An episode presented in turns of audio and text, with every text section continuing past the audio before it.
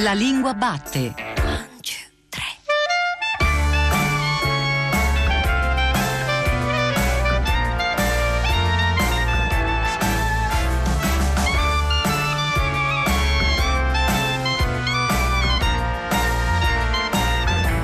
Opera spettacolo, detto anche melodramma, in cui l'azione teatrale si sviluppa attraverso la musica e il canto, pur assumendo denominazioni diverse a seconda di argomento, opera buffa, opera seria, epoca e paese, questo genere è accomunato da alcuni elementi, testo poetico appositamente predisposto, il libretto, musica, scenografie, costumi ed eventuali azioni coreografiche. Di opera parliamo in questa puntata remix della lingua batte. Cristina Faloci ha pescato nei nostri archivi conversazioni intorno all'opera, all'opera lirica, appunto al melodramma dramma, al linguaggio dell'opera, alla capacità dell'opera di intercettare nuovi gusti, nuovi spettatori, alla possibilità attraverso l'opera di capire qualcosa in più della storia della nostra lingua. Buon ascolto da Paolo Di Paolo.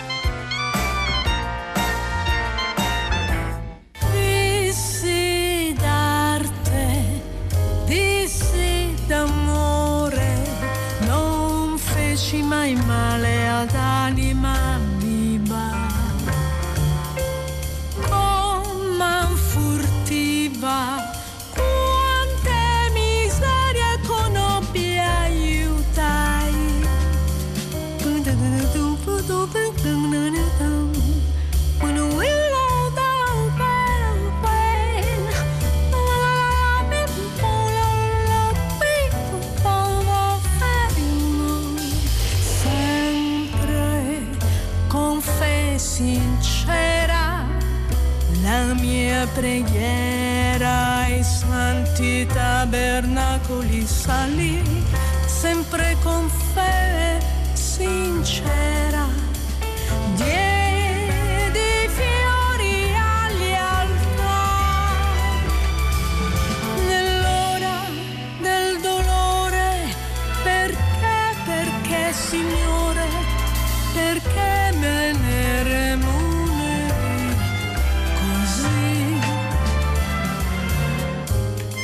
Vissi d'arte, vissi d'amore. Se dico questo, ovviamente subito, immediatamente ci porta dentro una zona molto precisa del racconto dell'opera, un grande maestro, un grande eh, come Puccini. E se però io associo a vissi d'arte, vissi d'amore il jazz, che cosa succede? Lo chiediamo a Cinzia Tedesco per un progetto davvero interessante e curioso che si chiama Mister Puccini e che associa appunto il jazz alle grandi arie d'opera. Chiedo subito a Cinzia Tedesco, che è la voce di questo progetto e anche un po' la direzione artistica complessiva di questa operazione che è corale, evidentemente che è anche provocatoria e spiazzante, che cosa vuol dire associare Puccini al jazz? Mister Puccini appunto in jazz. E vuol dire per me portare nel nostro mondo delle grandi melodie, eh, delle grandi storie. Un po' Puccini rappresenta quello che oggi possiamo immaginare come il musical Puccini ha dipinto delle grandi storie sul palco, ha fatto muovere i suoi attori veramente con grande, come dire, modernità e le sue melodie sono note in tutto il mondo, sono cantabili, sono moderne, sono belle, vanno conosciute. Ho cercato con Mr. Puccini in Jazz, con questo disco, di portare questa grande tradizione in radio.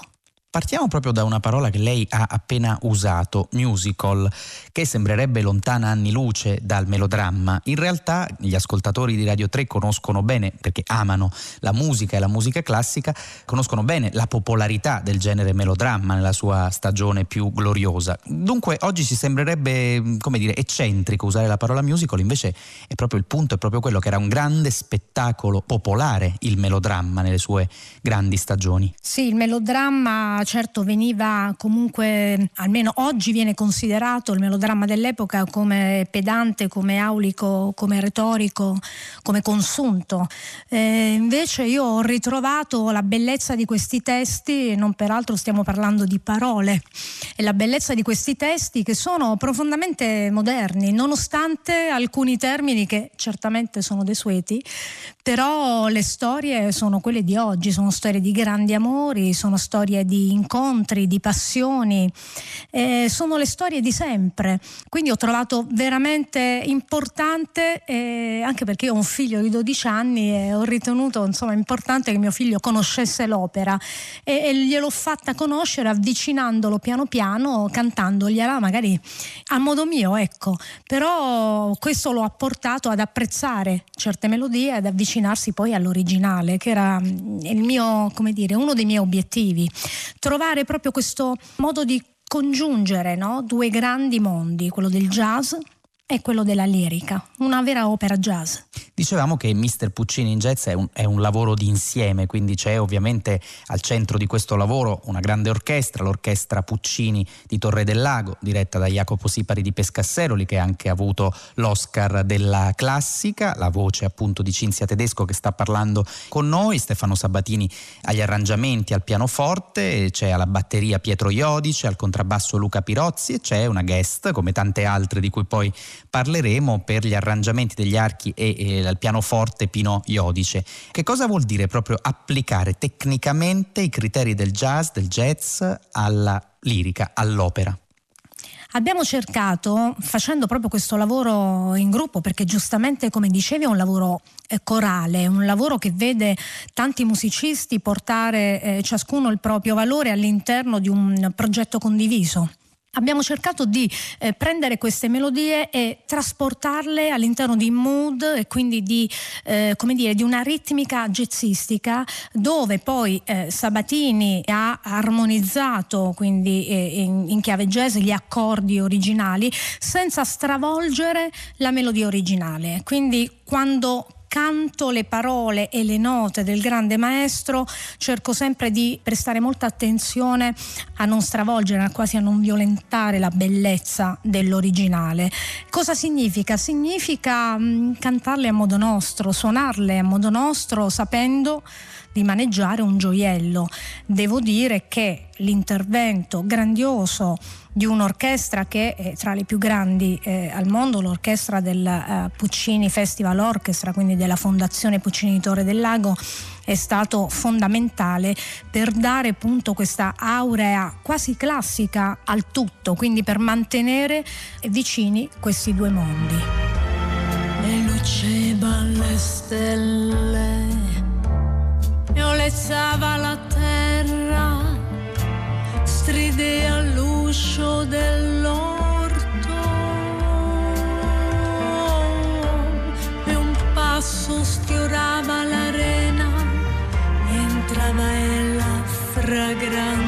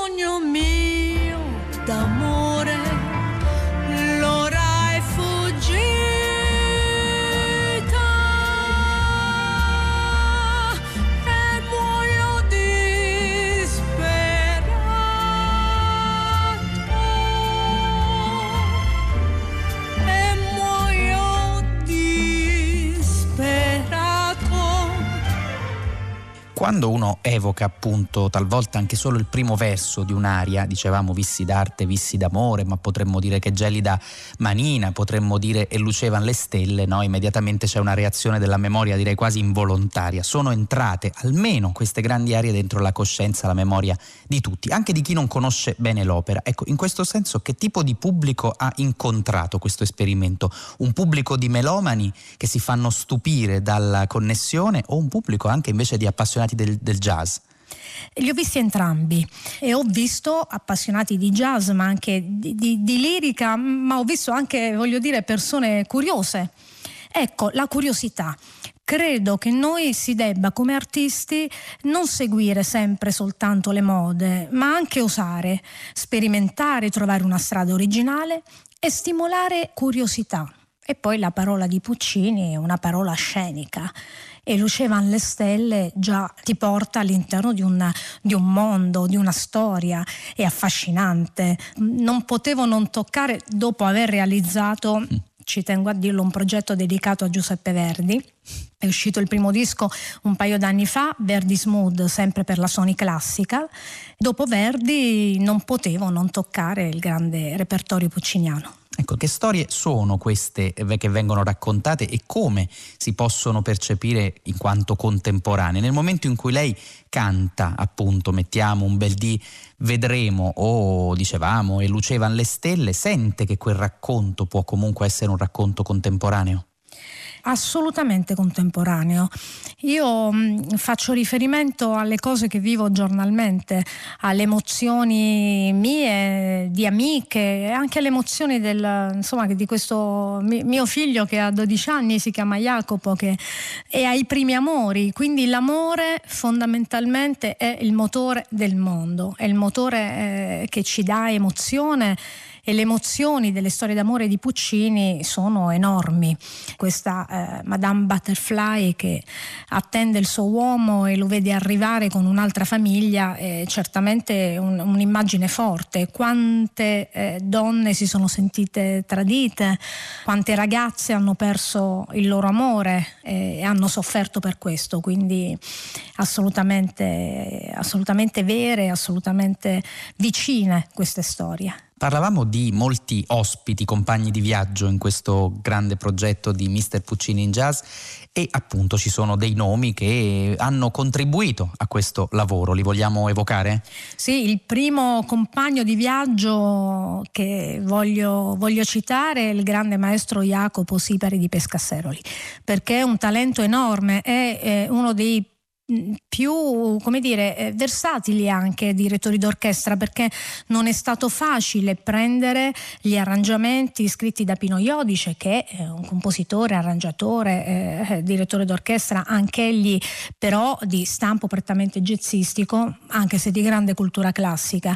Ma lo scritto scritto è uno scritto molto moderno, quindi la Puccini Festival Orchestra è stato in grado di interpretare quegli arrangiamenti perché sapientemente guidata. Eh, Jacopo Sipari ha poi una, un suo eh, mood, una sua forza interiore eh, che riesce a coinvolgere sostanzialmente questo ensemble. E abbiamo registrato in pochissimo tempo, è stato veramente un grande lavoro e accanto a lui grandi del jazz, eh, da Antonello Salis che è un polistrumentista e che nel disco ha suonato la fisarmonica, a Cavier Girotto che ha suonato anche egli il sax, e poi Girotto argentino, eh, mia nonna era di Buenos Aires, quindi abbiamo anche qualcosina in comune.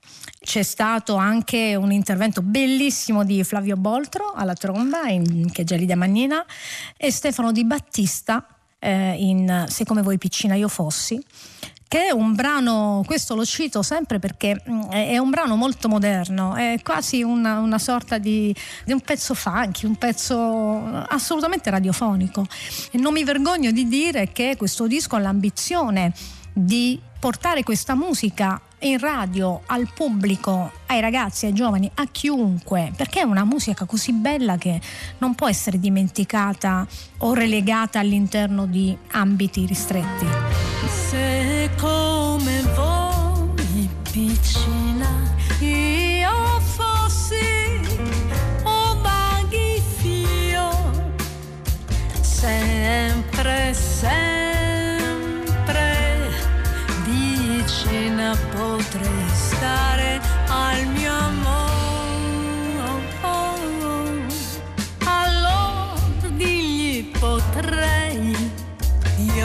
Penso sempre a te,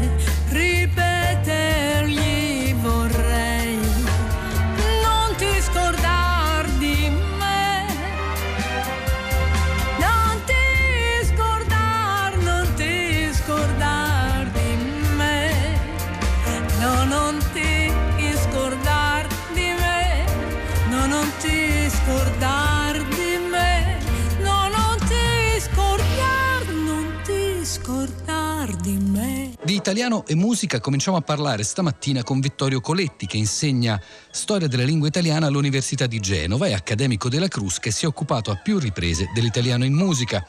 In questo senso andranno citati almeno il suo volume Da Monteverdi a Puccini, introduzione all'opera italiana pubblicato nel 2003 da Einaudi e la rubrica Recitar cantando, una rubrica che Vittorio Coletti tiene ormai da quattro anni nella rivista L'Indice dei Libri del Mese.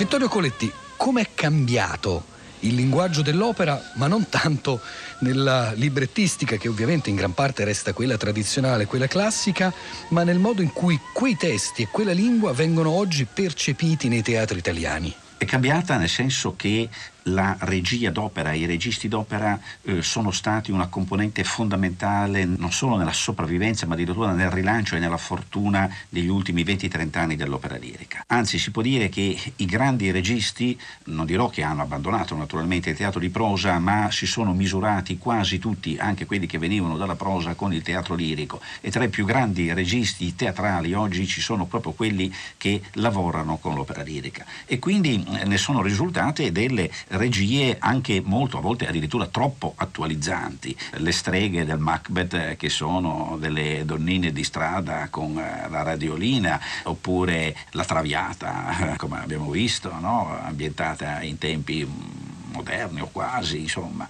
Quindi innanzitutto c'è stato questo lavoro di regia, mm, a volte felice, a volte meno felice, ben inteso, non sempre persuasivo, che ha eh, contribuito a rappresentare, a far vedere che le storie che l'opera racconta e il modo con cui le racconta, che è quello del canto e della musica, eh, sono compatibili con eh, immagini, situazioni, emozioni della, della modernità. Questo Coletti in che modo incide o quantomeno interagisce con la lingua dei libretti? Stretti? Beh, naturalmente eh, resta una discrepanza fortissima, perché eh, come lei sa meglio di me, la lingua dei libretti d'opera italiani, specialmente di quelli più famosi, specialmente di quelli più fortunati nel repertorio internazionale, è eh, così particolare, così legata alla tradizione letteraria, poetica eh, italiana, anzi ancora più poetica e letteraria della lingua, della poesia, che ovviamente una sua differenza, una sua distanza da tutti i tentativi anche registici di attualizzazione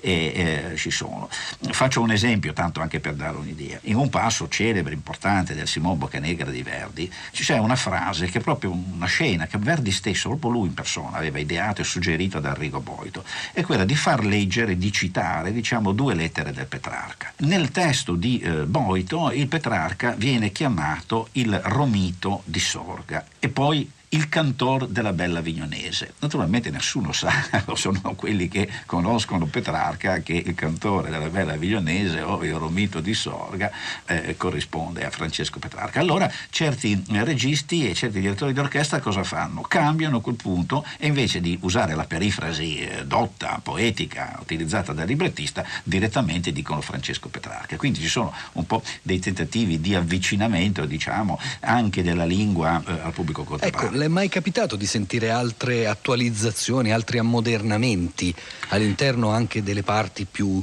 diciamo, centrali del, del libretto d'opera? Ma direi di no, perché sostanzialmente eh, nell'opera e nella tradizione operistica, specialmente recente, c'è un impegno filologico piuttosto forte da parte eh, degli esecutori, tant'è vero che se quando eh, si legge sui giornali, e spesso accade no, che ci sono dei dissidi tra il direttore d'orchestra e il regista, è proprio perché il direttore d'orchestra sta più sul testo e sul testo della partitura e il regista va più dietro le sue idee, le sue immaginazioni. E in tutto questo come reagisce il pubblico? Beh, eh, il pubblico dell'opera purtroppo diciamo, è innanzitutto un pubblico piuttosto anziano. Qui eh, c'è un problema specificamente italiano, naturalmente, che è la scarsa educazione musicale degli italiani, la scarsa presenza della musica, della storia della musica nelle scuole. Sembra che la scuola italiana ignori che uno dei vettori più importanti del successo mondiale della sua cultura sia stato proprio la musica e in particolare l'opera lirica e il melodramma. E, e quindi si studiano magari, si fanno ore e ore di Manzoni, eh, giustamente, per carità, ma eh, non si parla neppure di Giuseppe Verdi. eh. Quindi Coletti, lei da storico della lingua ne fa più un problema di educazione musicale che non di educazione linguistica, se capisco bene. Direi di sì, eh, direi di sì perché è chiaro che non è pensabile, almeno rappresentando finché si rappresenteranno i, i libretti eh, del repertorio storico italiano, un ammodernamento linguistico che li modifichi. Faccio soltanto un esempio. Eh, una delle strutture sintattiche tipiche dei libretti, è persino esagerata naturalmente nei libretti, è l'inversione dell'ordine delle parole. Del tuo crine fra le nevi, per dire sui tuoi bianchi capelli. Questi non, non lo puoi raddrizzare, eh, a parte l'immagine, se anche uno volesse lasciare, non può dire fra le nevi dei tuoi crini, perché naturalmente salta tutto l'impianto, non soltanto metrico ma anche melodico.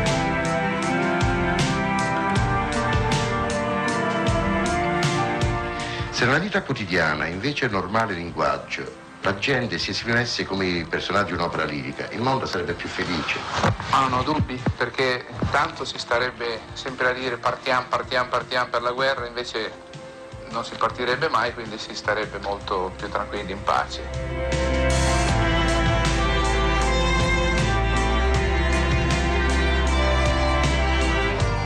Vittorio Coletti, c'era un articolo in uno degli inserti del Sole 24 Ore in cui si raccontava che in Germania, anche grazie alla capacità di comunicare l'opera attraverso i social network, per esempio, diciamo di svecchiarne l'immagine, ci sono ben un 30% di spettatori under 30 agli spettacoli di opera lirica e ci sono molti più spettacoli che in Italia. Nel 2014 addirittura 7.565 contro i 1.268 italiani. Ecco, cosa si potrebbe fare per rivivificare, per ringiovanire il messaggio dell'opera, Ah, se non il testo dei libretti? appunto. Guardi, io mm, tanto intanto scrivo eh, su, su dei quotidiani eh, e eh, mi occupo anche a volte dell'opera lirica, eh, dei teatri lirici, anche quello della mia città di Genova.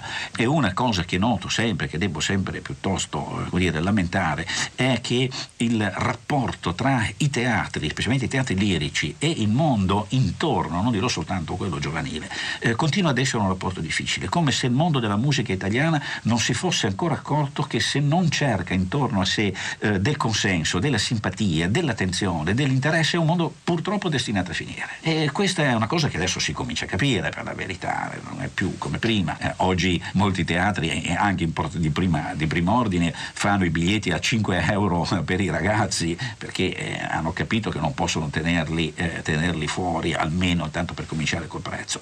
Però c'è proprio anche un discorso di educazione musicale, di insegnamento, di apertura del teatro alla città. Questo noi siamo ancora piuttosto indietro. E infatti a proposito di città, sono sempre dati del 2014, tra le 100 città con più spettacoli allestiti di opera lirica, solo tre sono italiane, Venezia al 32 posto, Torino al 71 Milano, Milano, la scala di Milano al 73 Eppure sulle 20 opere liriche maggiormente rappresentate nel mondo, 16 sono scritte in lingua italiana. Eh, certo, e questa è un po' la nostra contraddizione. È chiaro che noi non abbiamo, ma a me capita di andare a volte in teatri di paesi vicini, naturalmente, dove si può arrivare facilmente e vedi lì sempre teatri pieni e appunto l'opera italiana che fa cartellone eh, continuamente. Eh, trovare un posto al teatro di Nizza, per nominarne soltanto uno vicino alla Liguria dove io abito, eh, non è facile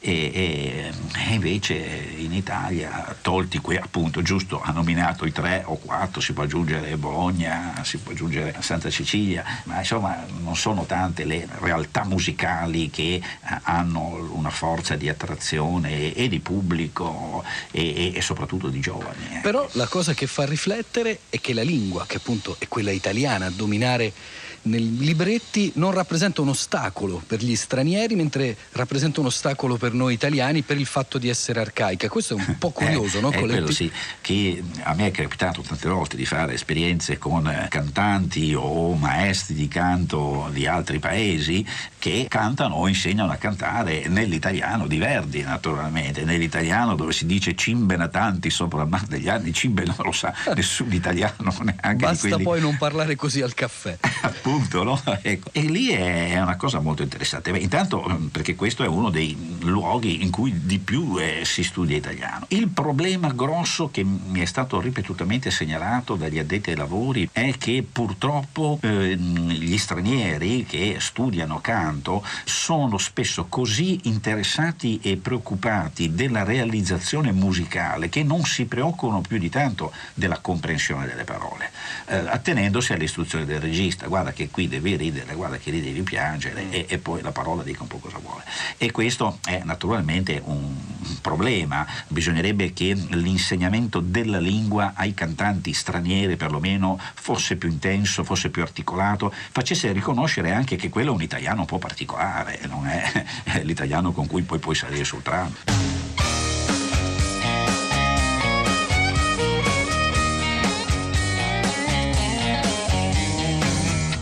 chiaro che è una grande finzione, come, come, quasi tutta l'opera è una finzione, tutto molto esagerato, esagerato nei movimenti, esagerato nel fatto che poi a noi non è che piaccia tutta l'opera, no, perché dopo 25-30 minuti di... di Voglio ci o sono 12? Ma uno veramente dice, mamma mia, proprio dopo 47 minuti dice, che bello, però devo andare via. Io non, è troppo bello lo spettacolo, non merito tanto, io veramente devo andare via perché mannatemi via a calci, veramente io non lo merito, io mi mannate via per favore? Ripago un altro biglietto, ma metteci... Eh, vai a casa io, vai a andare!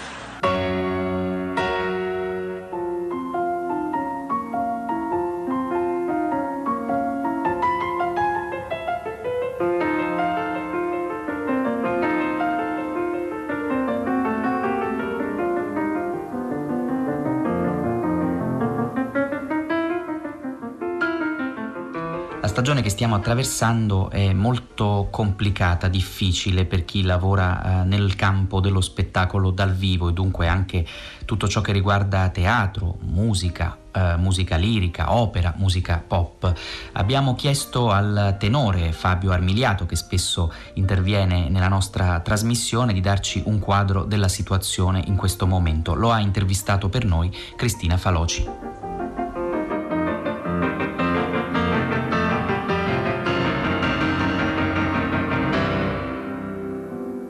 Fabio Almigliato è stato tra i primi a far sentire la propria voce non solo come cantante ma anche per rappresentare le eh, rimostranze di una categoria che anche dopo quasi due mesi di emergenza è sembrata essere un po' trascurata dalle istituzioni, quantomeno nelle occasioni ufficiali, conferenze stampa, eccetera. Allora, quali sono queste voci e quali sono queste rivendicazioni principali? La mancanza di attenzione da parte eh, dei decreti ministeriali in questo periodo molto difficile della nostra vita è stata evidenziata subito e il problema di chi eh, opera nello spettacolo dal vivo è che lo spettacolo dal vivo ha bisogno di un pubblico, quindi la mancanza della possibilità di potersi esibire, di poter eh, fare eh, il nostro lavoro ha messo in evidenza un fattore importantissimo, cioè tutti coloro che sono e vivono col, col mondo dello spettacolo, lo spettacolo dal vivo in questo caso generalmente tutti, eh, sia cantanti lirici sia professori d'orchestra, orchestra, sia tutte anche le manifestazioni dello spettacolo dal vivo che riguardano la musica leggera, la musica pop, eh, le manifestazioni, vengono penalizzate in questo momento in maniera veramente grave. Grave perché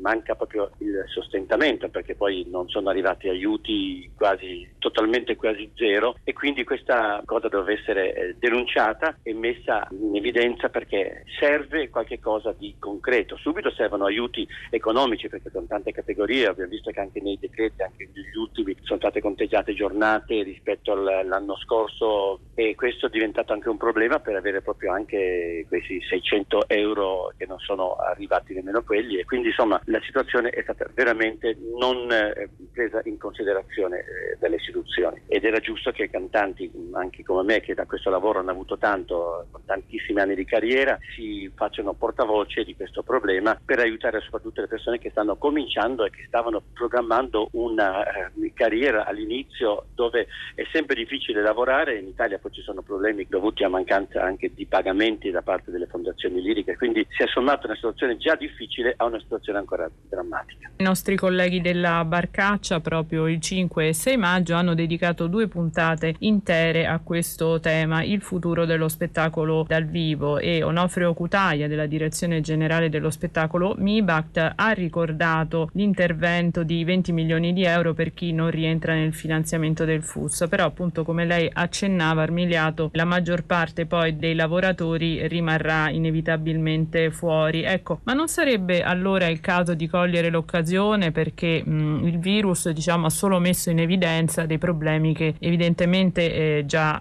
eh, c'erano, no? gran parte dei lavoratori di questo ambiente è a partita IVA, quindi non sarebbe il caso di fare un censimento effettivo di tutte queste persone?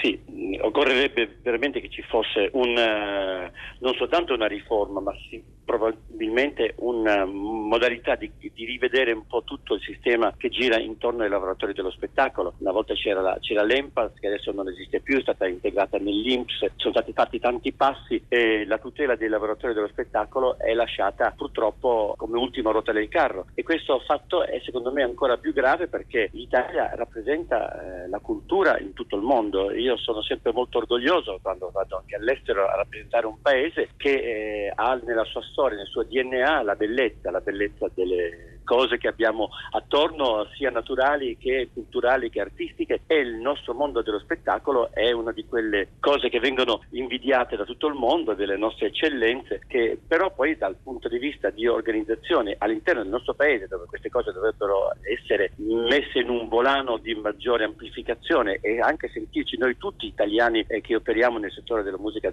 lirica, della musica classica o di qualunque genere musicale o teatrale, sentirci orgogliosi di rappresentare un teatro. Ecco, si è staccato qualcosa tra la nostra eh, attività e il riconoscimento da parte del nostro Stato, della nostra eh, nazione, della nostra cultura eh, anche propria, di sentirci parte tutti insieme di un progetto. E questa mancanza sicuramente poi si manifesta in questi casi nell'emergenza, ci sta fuori proprio in maniera eclatante, ecco, evidente, mettendo proprio in difficoltà la sopravvivenza di queste, di queste che sono istituzioni. Io vivendo molto all'estero ho visto che ci sono delle organizzazioni eh, anche sindacali che funzionano come in America, che c'è l'AGMA, che funzionano benissimo per tutelare gli artisti e essere in comunicazione con i teatri per gestire i contratti e quindi non fare mancare nulla anche in caso di cancellazione. Io dovevo andare adesso a fare una produzione a Portland nell'Oregon, hanno cancellato per motivi chiaramente di esigenza e dell'emergenza, ma hanno fatto pervenire a tutti gli artisti subito il compenso che il contratto garantiva.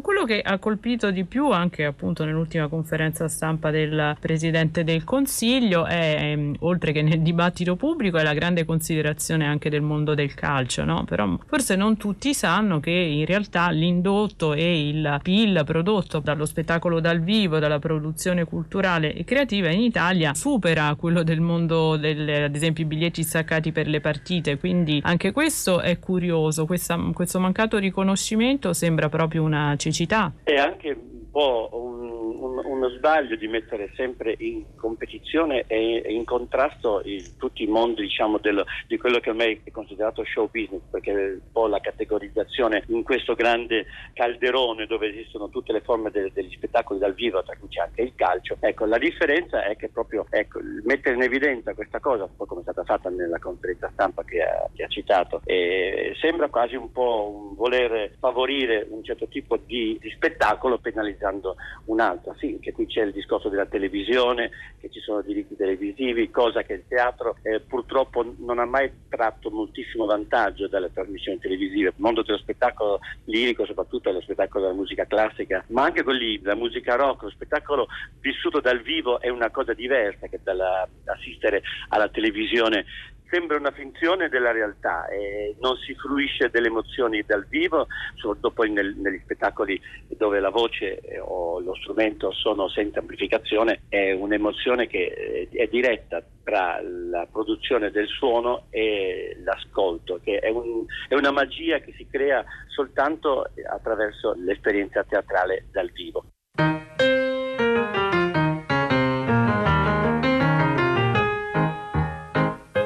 Un caro saluto, sono Fabio Armigliato. e voglio presentarvi in occasione di questa iniziativa Pensieri per Genova due bellissime canzoni della tradizione musicale genovese, A Canzun da Coglia e Picun da Geciani. Sono due canzoni che sono legate a un periodo storico molto importante nella storia di Genova, gli anni 70, quando ci sono stati grossissimi cambiamenti, soprattutto nei quartieri di Molo e di Portoia. Queste canzoni in questa occasione sono state arrangiate col ritmo del tango, perché esiste un grosso legame tra la canzone del tango e la musica delle canzoni genovesi di quel tempo.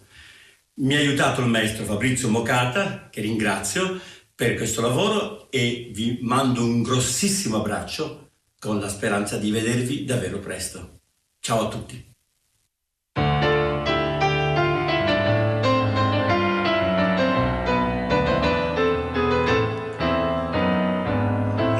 Passò a tanti anni di quando è anche un pivello quello tempo così bello che mai ci seppe scordare quando andava in Ticarigi a dei uomini coi gardetti e motiva scarsonetti che a sette non puoi stare me ne andava lui a schea, ma e ci volte mi affiggiva, e formai ma comitiva, se non avimo bagna. In cimacchia o passuneu, a San Pelasi da fuge, e cantaimo su tu voce, questa antica me canzon, che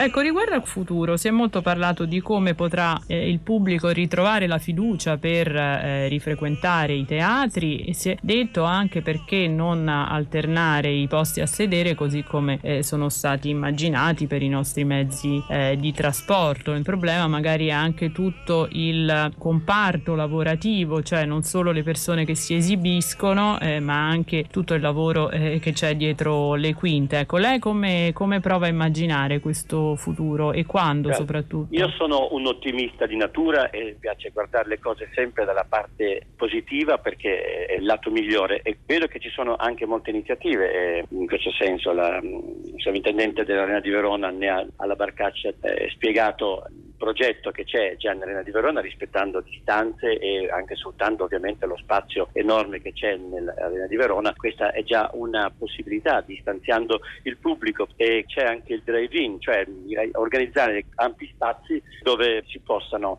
entrare, poi entrare le macchine, ma abbinandolo a uno spettacolo dove ci siano eh, rispettate anche sul, sul palcoscenico. Concerti in questo caso o eventi che non opera lirica intesa come costumi, scenografia e contatto tra perché insomma abbiamo criticato nel passato i cantanti di un tempo che facevano le esibizioni a distanza quasi di un metro e mezzo. Ci sono dei videoclip che su YouTube si trovano che sono bellissime si sente di Rigoletto dove tutti erano messi in scena tranquillamente mandavano avanti chi cantava e tornava indietro chi cantava. Sembra quasi che ci fosse stato già anche allora forse magari poteva anche essere che ci fossero norme igieniche magari un pochino più riconosciute anche nella normalità, ecco, che, che non davano così questa sensazione di teatro, proprio di verismo totale. La prevenzione si può fare attraverso la musica e la cultura, che è un messaggio semplicissimo, cioè la medicina più semplice, se si sta meglio si si ammala meno. I temi fondamentali su cui dovrebbe basarsi il futuro del nostro paese sono quello della cultura, della sanità,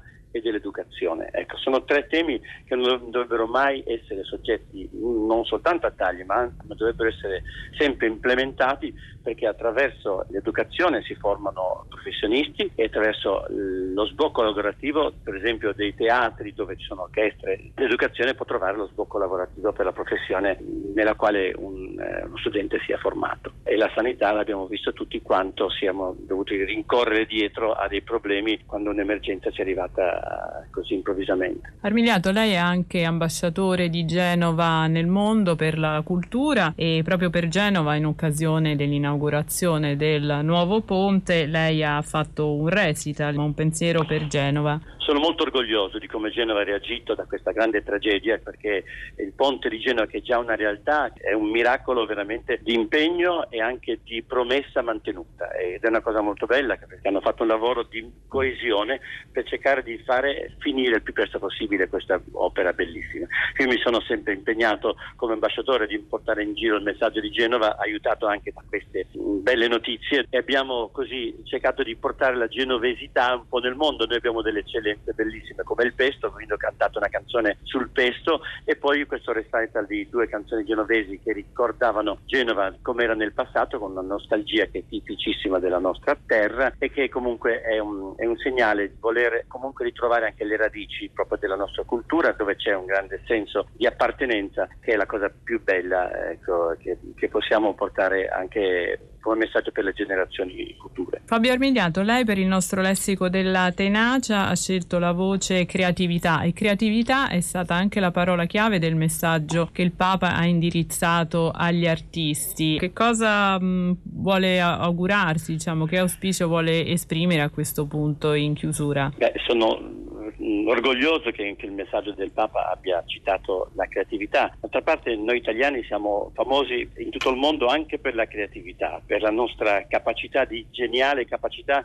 sempre di inventarci qualche cosa per poter risolvere le situazioni, per poter riempire le giornate quando magari ci sono emergenze come quelle che ci hanno colpito e la creatività è qualcosa che ci mette in comunicazione con eh, un'ispirazione. Ecco, quando c'è l'ispirazione vuol dire che c'è un, una fiamma che ci tiene vivi, che ci dimostra che qualche cosa eh, esiste nella creatività, dove il pensiero si, eh, si coagula e diventa forma eh, e credo che sia la, la, cosa che ci può tenere sempre in, in, in, positività perché sappiamo che possiamo grazie a questa creatività, a questa genialità risolvere situazioni e cercare sempre di poter portare avanti il messaggio positivo che è quello della ripresa eh, a una, non solo una normalità ma forse usare quello che abbiamo passato come un periodo anche difficile proprio capitalizzarlo al massimo massimo per poterlo trasformare in un qualcosa di positivo meglio di quello che c'era prima. Senza dimenticare naturalmente quello che è accaduto, è stato annunciato più un grande eh, requiem di Verdi nel Duomo di Milano, ovviamente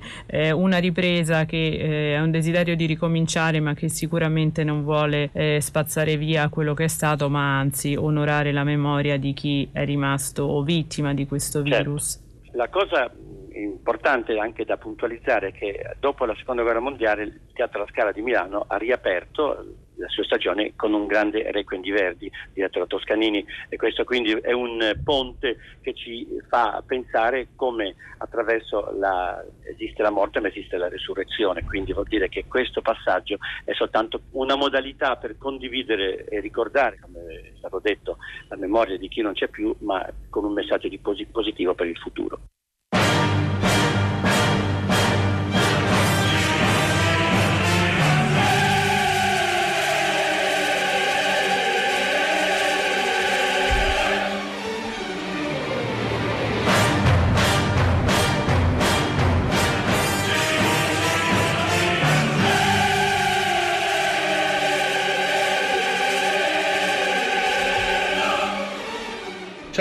Sono Marcelo Ayala di RAI Argentina al Mondo, la radio pubblica argentina. Un 27 agosto di ormai cento anni fa, quattro giovani radioamatori salivano sul tetto di uno di quelli che all'epoca erano tra gli edifici più alti di Buenos Aires, dando vita alla prima emissione radiofonica in Argentina. I quattro radioamatori passarono alla storia come Los Locos della Azotea, cioè i pazzi del terrazzo. Quel 27 agosto in pochi ricevitori si ascoltò Signore e signori, la società radio argentina presenta oggi il festival di Richard Wagner Parsifal con l'interpretazione del tenore maestri, del baritono Aldo Rossi Morelli e del soprano argentino Sara Cesar, tutti con l'orchestra del Teatro Costanzi di Roma sotto la guida del maestro Felix von Weingarten. Da quel momento in poi le trasmissioni si sono susseguite senza interruzioni. Il giorno dopo le opere Aida e Parsifal sono state ritrasmesse e la sera Iris, una storia di radio e musica lirica. Un caro saluto agli ascoltatori di Radio 3 della Lingua Batte e a tutta la comunità radiotelevisiva italofona.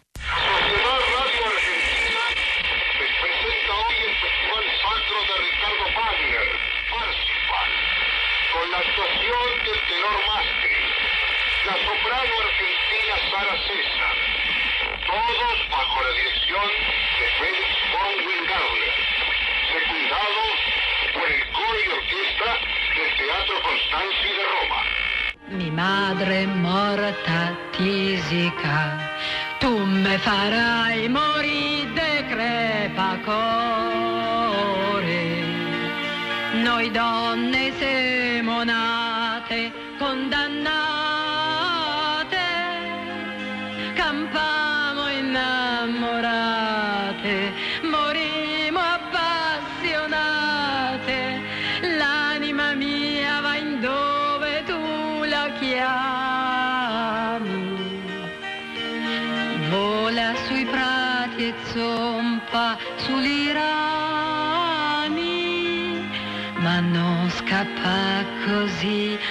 mio bell'evriere,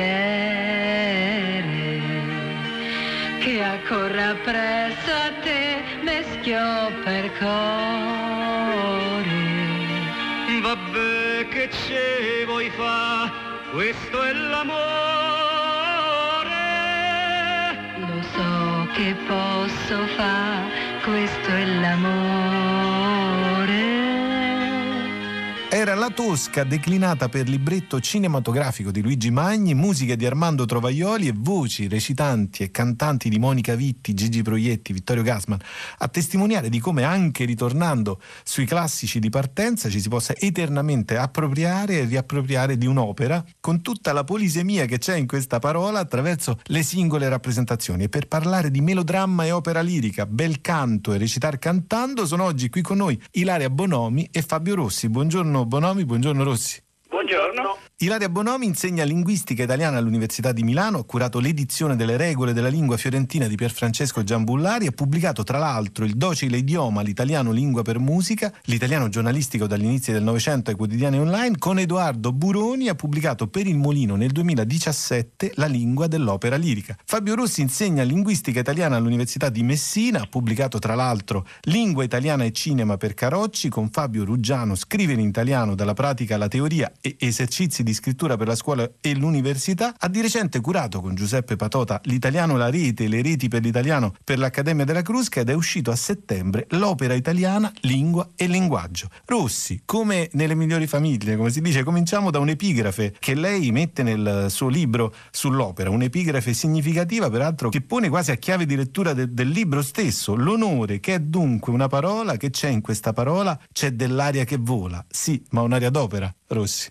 Sì, eh, mi è piaciuto mettere questo verso dal Falstaff di Verdi che naturalmente ha come precedente eh, Shakespeare per eh, far capire che in realtà nell'opera lirica le parole prese da sole ed estrapolate dal rapporto con la musica, ma non solo, anche con l'allestimento scenico, non sono altro che aria che vola. Non voglio dire aria fritta, ma insomma aria nel senso di private della loro sostanza, che è appunto eh, sostanza scenica e anche sostanza musicale. In questo alcuni autori straordinari, quali Giuseppe Verdi, eh, l'hanno capita tutta e con grande precocità, direi anche rispetto a molti autori di oggi, parlando proprio di eh, parola scenica, cioè una parola che nel libretto abbia tutta la sua pregnanza, il suo aggancio eh, con gli aspetti performativi, le suggestioni musicali e ancora una volta eh, gli aspetti scenici. Parola scenica, Bonomi, lei con Edoardo Buroni tiene eh, però anche a precisare da subito invece che il filo portante del volume è rappresentato dai legami che i libretti che voi avete analizzato, che avete studiato, mostrano con la tradizione letteraria. Lei scrive nel quadro di una storia del melodramma ripercorsa molto sinteticamente nella prospettiva letterario-linguistica dei suoi testi. Quindi il libretto d'opera come genere, Bonomi.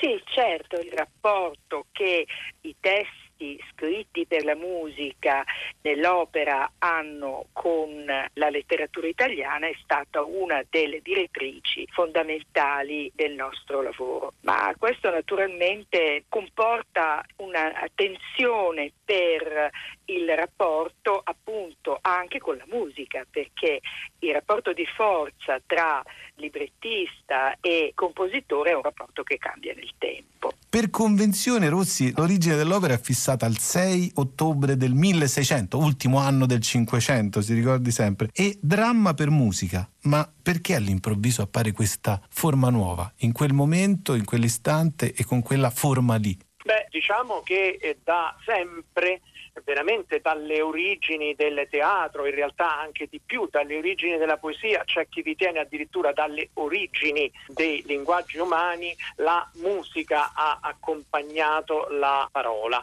si è integrata con essa. Non dimentichiamoci che già il teatro greco aveva integrazioni musicali. Proprio per la mania di alcuni dotti la cosiddetta Camerata de Bardi, che si riunivano a Firenze, di rinverdire i fasti del teatro greco, nasce la volontà di prendere dei drammi, delle opere, di scrivere delle opere in versi teatrali eh, destinate ad essere cantate, ad essere messe in musica, in cui però la musica non fosse banalmente un accompagnamento, ma si integrasse perfettamente con la parola, col dramma.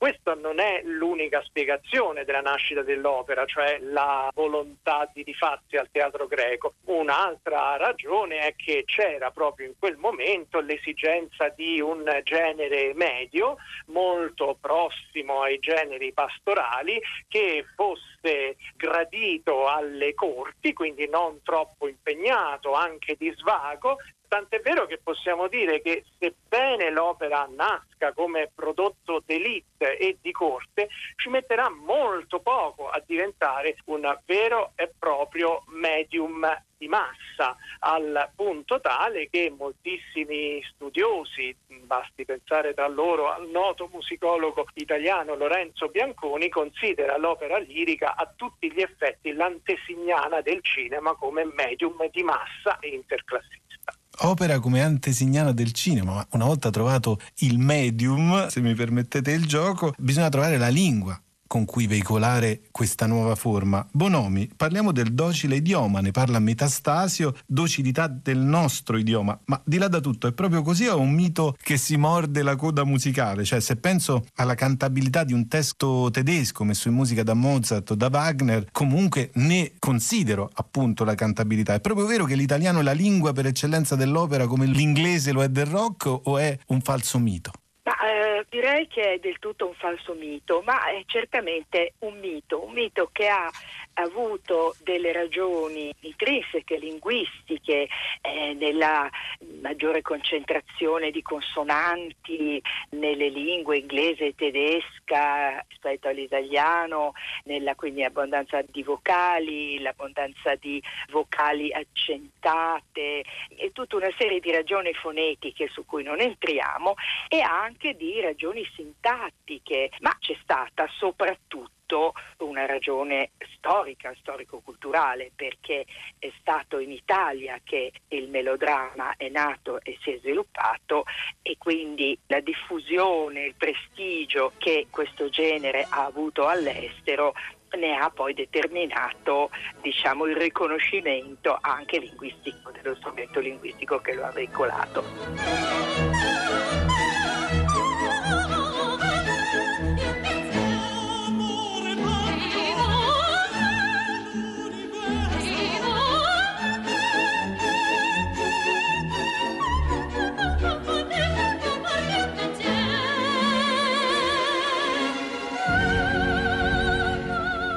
Reazione della gente che vede l'opera per la prima volta è molto drammatica. O l'amano o la detestano. E se l'amano, l'amano per sempre, altrimenti impareranno ad apprezzarla. Ma non la sentiranno mai veramente.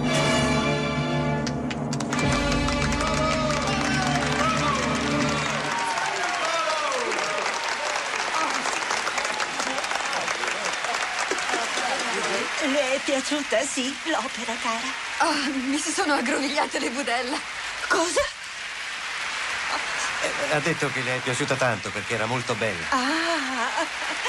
Era una scena famosissima di Pretty Woman di cui Fabio Rossi parla nel suo libro sulla lingua e il linguaggio eh, dell'opera. Rossi, l'opera porta con sé appunto queste emozioni, ma anche una terminologia tecnica che da subito si diffonde in tutto il mondo. Aria, bel canto, bravo, magari con un'ossitonia francese, ce lo ricordiamo più come bravo, ma anche una serie di tecniche si fondano e si regolarizzano in grammatiche. I pezzi chiusi, i numeri chiusi, una terminologia tecnica, una grammatica e si diffonde dovunque. Già, è proprio così. Ilaria ed io, che prima ancora di essere studiosi d'opera siamo grandi appassionati d'opera, piangiamo, immagino che confermerai Ilaria, piangiamo letteralmente all'idea che un genere che abbiamo inventato noi, che abbiamo divulgato nel mondo, che ancora adesso in tutto il mondo costituisce elemento fortissimo di identità di italiano e di italianità e di veicolo di lingua italiana nel mondo,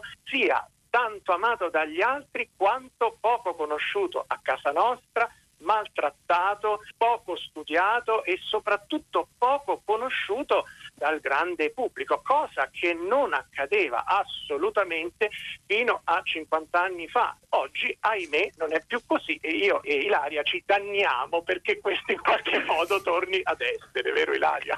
Sì, sono assolutamente d'accordo con te, però non sono così pessimista. Vedo che quando si lanciano anche ai giovani degli stimoli, li raccolgono nelle scuole elementari si sta diffondendo un po' l'educazione all'opera più che alla musica. Quindi non lo so, non sarei così pessimista. Certamente nelle scuole superiori non c'è affatto, quindi lì piangiamo, veramente piangiamo tutte le nostre lacrime. Quindi tra l'ottimismo e il pessimismo continuiamo però a parlare di opera attraverso una figura chiave, spesso sottovalutata o dimenticata. Rossi, lei scrive i librettisti godono a un certo punto dell'opera, della storia dell'opera, di norma di minori privilegi anche economici rispetto al compositore e raramente vivono soltanto della propria arte. Sì, io però vorrei aggiungere che la grandezza di molti librettisti, che non mi stancherò mai di ribadire, non va limitata a Metastasio Goldoni da Ponte, a indubbiamente andrebbe aggiunto Felice Romani, senza dubbio Enrico Boito, ma anche i più maltrattati della storia, e mi riferisco al povero Piave, in realtà oggi rivisti alla luce di eh, tutto quello che sappiamo sulla drammaturgia musicale, sul rapporto tra librettisti e musicisti, su quello che abbiamo detto prima sulle suggestioni della parola, la parola scenica, in realtà vanno pienamente rivalutati perché hanno capito prima di molti altri artisti, oserei dire, la funzione di suggerimento che la parola può avere nei confronti della musica e dell'allestimento scenico. Insomma, morale della favola, noi possiamo anche fare gli snob nocciolando versi di Piave, mettendoci a ridere, allegre soglie ascese per dire che Violetta era ammalata o le rose pallenti per dire che era pallida, ma in realtà viste, ascoltate nel loro contesto scenico e musicale, quei versi di Piave si mostrano oggi in tutta la loro straordinaria grandezza. Rossi, per un amante del significante come me, questo è oro colato, si potrebbe dire. Però ecco, Bonomi, abbiamo parlato dei librettisti storici quelli più conosciuti. Nel vostro libro voi parlate anche dei nuovi librettisti, però i nomi che si fanno per autori come Nino Rota, che scriveva anche lui sia libretto che musiche, sono Berio, Nono, le collaborazioni con Sanguinetti. Mi viene da pensare che ultimamente ci sono state collaborazioni di poeti e scrittori, penso a Cerami Piovani. Ecco, Bonomi, nella contemporaneità più vicina a noi di cosa parliamo quando parliamo di libretto ormai? Ah, parliamo di eh, un campo molto diversificato, quindi è davvero difficile riassumere e condensare un genere che si è diversificato, sono diversi i tipi di autori dei testi verbali, molto diversi tra loro, sono letterati, saggisti, filosofi, di tutto. È molto diverso il rapporto che il testo verbale ha con la musica. Questo nel corso del secolo, del Novecento, ha attraversato alcune fasi abbastanza chiare, quello del, dell'avanguardia, quella della ripresa, del valore significante del testo verbale e della sua interazione stretta con la musica. Oggi sembra che ancora ci sia di tutto, però forse possiamo parlare davvero di una ripresa del valore significante del testo.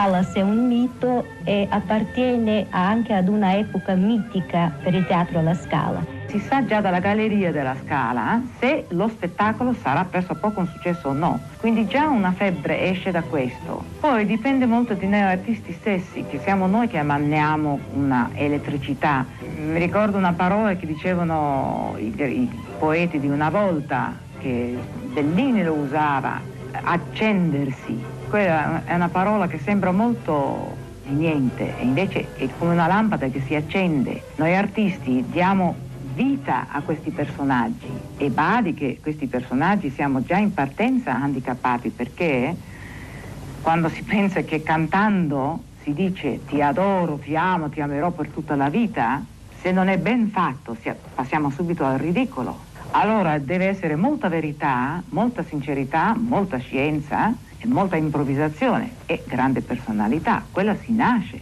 e ce n'erano in quell'epoca là, ce n'eravamo in tanti, era un equipe meraviglioso. Questa è la famosa atmosfera magica, eravamo esaltati anche noi. Questa puntata è stata realizzata da Cristina Faloci. La lingua batte, chiocciolarai.it. Su Facebook cercate La lingua batte trattino Radio 3. Ci trovate su Rai Play Radio.